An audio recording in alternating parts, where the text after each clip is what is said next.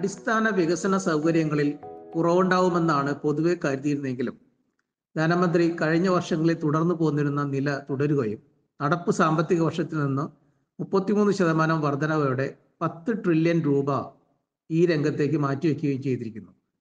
ഇത് ആകെ ആഭ്യന്തര ഉൽപാദനത്തിന്റെ 3.3%. ഇത് കൂടുതൽ തൊഴിലവസരങ്ങൾ സൃഷ്ടിക്കും, സമ്പൽ വ്യവസ്ഥയിൽ കൂടുതൽ പണമൊഴുക്ക് സാധ്യമാക്കുകയും ചെയ്യും.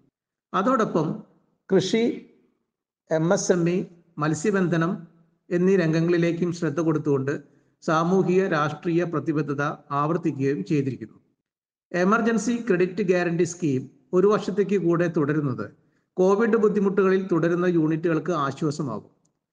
9,000 കോടി രൂപയാണ് ഇതിനായി ബജറ്റിൽ വകയിരുത്തിയിരിക്കുന്നത്. കോവിഡ് മൂലം പൂർത്തീകരിക്കാൻ കഴിയാതിരുന്ന പ്രോജക്റ്റുകളിൽ നഷ്ടപ്പെടുമായിരുന്ന തുകയിൽ നിന്ന് 95% തിരിച്ചു നൽകുന്നതും ഈ വിഭാഗത്തിന് സന്തോഷം നൽകും. മുതിർന്ന പൗരന്മാർക്കുള്ള നികുതി ഇളവ് നിക്ഷേപം 15 ലക്ഷത്തിൽ നിന്ന് 30 ലക്ഷത്തിലേക്ക് ഉയർത്തിയാണ് മുതിർന്ന പൗരന്മാർക്ക് ബജറ്റ് നൽകിയിരിക്കുന്ന ആശ്വാസം.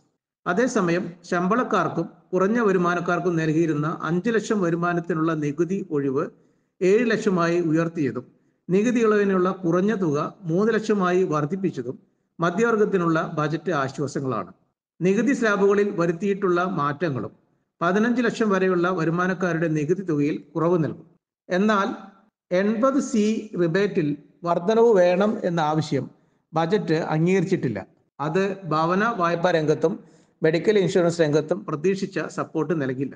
ധനക്കമ്മി 5.9%-ൽ നിർത്താൻ കഴിയുമെന്നാണ് ബജറ്റ് എസ്റ്റിമേറ്റ്. ഇത് നടപ്പ് സാമ്പത്തിക വർഷത്തെ ധനക്കമ്മിയായ 6.4%-ൽ നിന്ന് കുറവാണ്. ബജറ്റ് നിർദ്ദേശങ്ങൾ ആകമാനം നോക്കിയാൽ ഇത് വളരെ ശ്രമകരമായ ഒന്നായിരിക്കും. അടിസ്ഥാന സൗകര്യ വികസനത്തിന് നൽകിയിരിക്കുന്ന തുക വെച്ച് നോക്കുമ്പോൾ ബാങ്ക് ക്രെഡിറ്റ് കുറഞ്ഞത് 16-17% എങ്കിലും വളരേണ്ടതുണ്ട്. ഇതിനെ സഹായിക്കുന്ന രീതിയിൽ ബാങ്ക് നിക്ഷേപ സമാഹരണം നടക്കേണ്ടതുണ്ട്.